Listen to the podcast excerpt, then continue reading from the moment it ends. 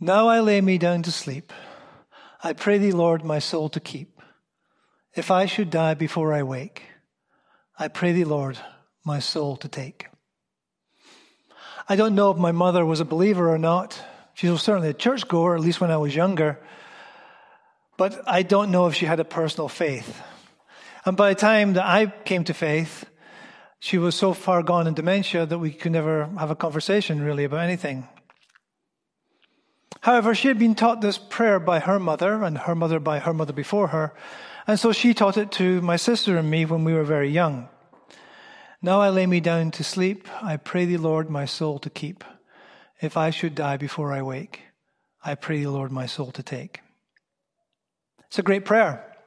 Although I suspect some people today would um, question whether it's wise to talk to teach children to think about death. Still a great prayer. It's a very practical prayer because it's a prayer for protection. Because when you're asleep, you're vulnerable. Bad things can happen to you, even if it's only bad dreams. And it's a prayer of faith. Faith that whatever happens, whether you wake up tomorrow morning or whether you don't, God has you in the palm of his hand. It's a great prayer. Have you ever noticed how babies seem to fight going to sleep? Think about it. You're barely aware of yourself, but you like this world that you've discovered yourself in. All these sights and sounds and smells. It's full of light and color. And then there's these funny round things that come into your field of vision and say nice, soothing things. Those would be the friend, the faces of your family. But then every so often, you feel yourself being dragged down into a dark place. You try and keep your eyes open, but it doesn't work. And eventually you give in and everything goes dark. Then you wake up and do it all over again. Eventually, we learn that the world doesn't cease to exist when we fall asleep. Our family will still be there when we wake up, and we ourselves will continue on. But sleep, going to sleep can be scary. So it's interesting that almost the last thing that Jesus said on the cross was a child's bedtime prayer. One commentator says that the verse that we're looking at today was a prayer that every Jewish mother taught her child to say last thing at night. And as the night came on and the darkness grew, a Jewish mother would teach her children to pray, Into your hands I commit my spirit. And just as my mum taught me to pray, Now I lay me down to sleep, I pray thee, Lord, my soul to keep. If I should die before I wake, I pray thee, Lord, my soul to take. So Mary would have taught Jesus very early on to pray Psalm 31:5. Into your hands I commit my spirit. And that's what Jesus prayed on the cross with one word added Father. Father, into your hands I commit my spirit. Because Jesus has moved beyond the crisis of faith that we looked at a couple of weeks ago when we looked at the text, My God, my God, why have you forsaken me? He's returned to his habit of calling God Father because this is a prayer of faith and trust and a prayer for protection in the face of great darkness. Jesus is about to die. As I keep coming back to, Jesus is both human and divine. As a human being, he's about to go somewhere where no one has ever gone and come back from. Philippians 2 says that Jesus, though he was in the form of God, did not count equality with God a thing to be grasped, but emptied himself, taking the form of a servant, being born in the likeness of men. And being found in human form, he humbled himself and became obedient unto death, even death on a cross. Jesus faced death as a human being. Philippians says that he emptied himself and took on human form. There's a lot of debate about what Paul meant when he said empty, Jesus emptied himself. I'm not going to go into that debate here. But if you're interested in following up on that, you can Google the word kenosis, which is the Greek word for emptiness. For me, I think it means that he played the game of life on the same terms as we do. He didn't cheat. He didn't take shortcuts. If you're a Star Trek fan, he didn't get up to any of the antics that Q does on Star Trek. Or for that matter, the antics of Bruce in Bruce Almighty. He healed others. He raised others from the, from the dead. He fed others miraculously. But he never used his divine powers to make things go nicely for himself. He didn't miraculously make bread for himself when he was hungry. When he was thirsty, he asked for a drink. And when Jesus faced death, he faced it as a human being with no performance enhancing divine additives. He faced the unknown just like each one of us will one day. That's not to say that as he hangs on the cross, the future is all a great mystery to Jesus. There's a plan. He knows the plan. He was involved in making the plan. The Holy Trinity in eternity past sat down, as it were, and drew up the rescue plan for the human race. That plan was that the eternal Word of God would become a man and live and die in our place in order that we might be restored to fellowship with God. Matthew 20, 17, it says, Now Jesus was going up to Jerusalem. On the way, he took the twelve aside and said to them, We are going up to Jerusalem, and the Son of Man will be delivered over to the chief priests and the teachers of the law. They will condemn him to death and will hand him over to the Gentiles to be mocked and flogged and crucified. On the third day, he will be raised to life. That's the plan. Jesus knew the plan. But there's a world of difference between knowing the plan and working the plan. It's like those trust exercises that you do in drama class at school. You know, the ones where you close your eyes and just fall backwards, trusting there'll be somebody there to catch you. Or where you stand in the middle of a circle of, of your, of your you know, classmates and you close your eyes and you fall backwards and somebody catches you and pushes you off to somebody else and then they push you off to somebody else. So eventually your feet are still in the middle of the circle, but your body is whipping around the circle like this. There's a world of difference between knowing that other people will catch you and believing it strongly enough to close your eyes and trust them to catch you. Jesus knew the plan. But the plan wouldn't work unless he trusted his fa- heavenly father to catch him. Because once he died, he'd be dead. Like, really dead. He knew what was supposed to be ha- he knew what was supposed to happen, but he'd have no control over it. Like I said, he'd be dead. C.S. Lewis captures this idea really well in The Lion, the Witch, and the Wardrobe. Aslan, the lion, who is a picture of Jesus in the book, offers himself in the place of Edmund who had betrayed him to the White Witch. Just before Aslan goes to offer himself up to the witch, he's very sad. He's making arrangements for everything to run well once he's gone. He knows that the deeper magic from before the beginning of time says that if an innocent victim willingly dies in the place of a traitor, then the bonds of the curse are broken and both go free. But as he says, the deeper magic has never been tested. He doesn't know it will work, but he has faith that it will work. It's bad enough that Jesus is facing death. Each one of us will face death, not knowing what's the other, on the other side, trusting that God will be true to his word and take us to himself. But Jesus is also God. God can't die. So, how does that work? This week I went back and looked at some systematic theologies just to make sure I didn't accidentally say something heretical in this message. There's a great series by Thomas Oden where he essentially collates what classical theologians have said about God from the earliest church fathers all the way up to the 19th century. So, in interests of full disclosure, if I make reference to John of Damascus or Gregory Nazianzus, who actually lived um, in uh, Cappadocia, um, it's probably because I've been reading Oden, not the originals. Anyways, a lot of wise and learned people have done a lot of heavy thinking about how Jesus can be both God and man. And one of the core ideas is that Jesus had two natures, human and divine. So that meant he had two, two wills, human and divine. But his human will was always in submission to his divine will. And that's why he can be a model of obedience for us. We too can submit our human wills to God's will. Not as perfectly as Jesus, but certainly in the same way as Jesus.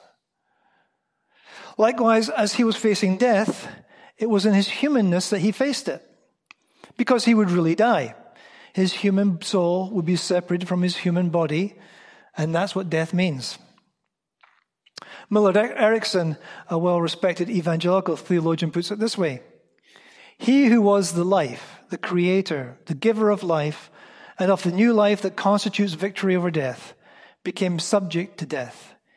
He who had committed no sin suffered death, the consequence or wages of sin. By becoming human, Jesus became subject to the possibility of death. That is, he became mortal. And death was not merely a possibility, but became an actuality. By becoming human, the Word of God, the second person of the Trinity, took on the possibility of death. And Philippians 2 says he followed that path all the way. Verse 6 Who, being in very nature God, did not consider equality with God something to be used to his own advantage. Rather, he made himself nothing by taking the very nature of a servant, being made in human likeness and being found in human appearance as a human being, he humbled himself by becoming obedient to, to death, even death on the cross. Gregory of Nyssa, another one of those great fourth century theologians from Cappadocia, he wrote, The birth makes the, de- the death necessary. He who had once decided to share our humanity had to experience all that belongs to our nature. How human life is encompassed within two limits and if he had passed through the one and not touched the other, he would only have fulfilled half his purpose, having failed to reach the other limit proper to our nature. On the cross, Jesus was facing death. There was no way around it. Even though he knew what the plan was, even though that he knew that the plan was that he would rise again, there was no way around the fact that he was facing death as a human being. And if you look through the New Testament at how Paul and others talk about Jesus' resurrection, you'll find that it very rarely says that Jesus rose from the dead, in the sense that you can understand it as being something he did himself. A couple of times in John, John's Gospel, Jesus does say, Destroy this temple and I will raise it again in three days. And I will lay down my life of my own accord. I have authority to lay it down and authority, authority to take it up again. But in many places where our English Bibles do say something like Jesus rose from the dead, the Greek more often says something more like his rising from the dead or to rise from the dead, which doesn't really work in English. It's usually more concerned with the fact of the event rather than the way it happened. As to how it happened, particularly in Acts, when Luke reports how the, the apostles preached the resurrection, it's always about how God raised Jesus from the dead. Acts 2:24. But God raised him up. Acts 2:32. This Jesus God raised up. Acts 13:33. God has fulfilled this to us, their children, by raising Jesus. Acts 13:34. As for the fact that God raised him from the dead. Acts 17:31. God has fixed a day on which he will pl- judge the world in righteousness by a man whom he has appointed, and of this he has given assurance to all men by raising him from the dead. See what I mean? Now, I apologize at this point to people who hate grammar, but this is important. We tend to say Jesus rose from the dead. Jesus is the subject of the verb, he's the one doing the rising. The apostles preached God raised Jesus from the dead. Jesus is the object of the verb. It's God the Father who is the subject. In other places, actually, it mentions the Holy Spirit raising him from the dead. He's the one doing the raising. So as Jesus hung on the cross that, after, that Friday afternoon, as he looked into the darkness ahead of him, knowing he would die, knowing that he would be to- totally helpless, he prayed what was probably the first prayer that Mary ever taught him Into your hands I commit my spirit. So when Jesus asks us to live by faith, he's not asking us to do something he didn't do himself. As this prayer shows, he too had to put himself into the hands of his Father believing that his Father would raise him up again. In a very real way, we are saved by Jesus' faith in his Father before we are saved by our faith in Jesus. And you see that in a number of places in the New Testament where it talks about our being saved by faith in Christ. And the Greek could just as easily be translated as the faithfulness of Christ. It's actually a question of whether it's an objective genitive or a subjective genitive, but that's way too much grammar for most people. My point is that it is Jesus' faithfulness to his mission that saves us. His faithfulness in going to the cross, his faithfulness in dying in our place, and his faithfulness in trusting that his Father would raise him up. This is what saves us. Without it, there would be nothing for us to put our faith in. John Calvin says about this passage Let us now remember that it was not in reference to himself alone that Christ committed his soul to the Father, but that he included, as it were, in one bundle all the souls of those who believe in him, that they may be preserved along with his own, so that the Heavenly Father, for his sake, takes them into his care. He's saying that when Jesus prayed that prayer, Into your hands I commit my spirit, he included us in that prayer of faith. That we were bundled together with all those who believe in him and given into the Father's safekeeping. It's what Paul talks about in Ephesians when he talks about being in, it's in Christ that we are saved. One of the great themes of Ephesians is that we are in, is only in Christ that we are saved. And this is at least partly how that works. As we look to Jesus and put our faith in him, we are included in Jesus' own prayer to the Father, and that Jesus commits our spirits with his into his Father's hands. And it also means that as the Father raises Jesus from the dead, he will also raise us from the dead. That's a future event for us, but it's anchored here in history in Jesus' prayer of faith. One practical outworking of all of this is that it gives us a model for how to die. This has been a recurring theme in this series, but that's only to be expected. We're reflecting on Jesus' last words on the cross, and he's dying. And if we're called to follow him in how we live our lives, we're also called to follow him in how we leave our lives. I've mentioned before that the Puritans stressed that part of the Christian's witness was dying well. That's what Jesus did on the cross. He lived well in large part because he lived a sinless life. He consistently submitted his human will to the will of God. And there was no time when he didn't follow the will of the Father or love others. Throughout his life and even in death, he loved God and his neighbor. He died well. None of us is going to die that well because none of us lived, none of us has lived a sinful life. Uh, sorry, a sinless life. But perfection isn't essential for dying well. John Newton wrote Amazing Grace after he'd been involved in the slave trade for years. Now, actually, a year or so ago, I was reading a history of the British Merchant Service, which isn't nearly as boring as you might think it would be. And it turns out that Newton continued in the slave trade for years after his conversion. It took a crisis of faith to convince him that it was wrong. So, unlike the way it's often told, his story is not a nice, neat, clean tale of moving directly from darkness to light. It's much more complicated than that, like most of our lives. Anyways, Newton had died while, if Newton had died while, while still in the slave trade, it probably would not have been considered a good de- death. As it was, he was given grace to change and find ways to love God and neighbor. In Acts 7, Stephen is stoned to death by an angry mob. And he follows the example of his Lord and prays, Lord Jesus, receive my spirit. Calvin says that anyone who follows Stephen's example and trusts Jesus will not breathe his soul at random into the air. He or she doesn't just let go of their life at random, but rather gives it into God's care. And that's a good death. The current crisis with the coronavirus has brought death into sharp focus for many of us. Yes, more people will die from the flu this year than from coronavirus, but that's normal.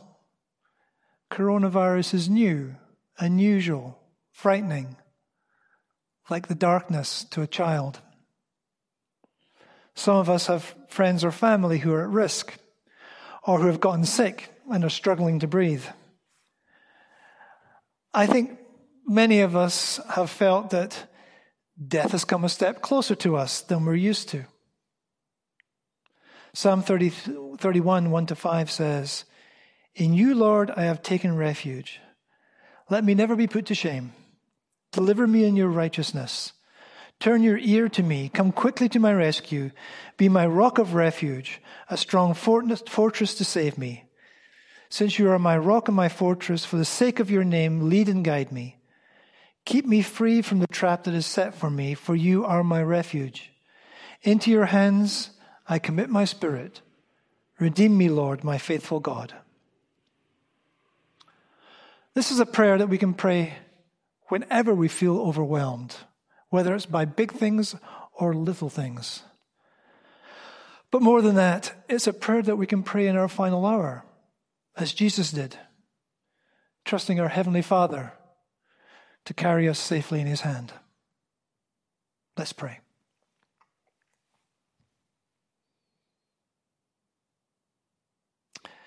Now I lay me down to sleep. I pray thee, Lord, my soul to keep. If I should die before I wake, I pray thee, Lord, my soul to take. Lord Jesus, says such a simple prayer, but it's such a profound prayer. One in which we put our entire being into your hands, trusting that whatever happens to us, you have us safe from whatever comes. Lord Jesus, I pray that in these days, whether in those words or in other words, we would consciously put our lives into your hands in the same way as you put your life into the hands of your Father, trusting that whatever happens, our life is safe there. In your name we pray. Amen.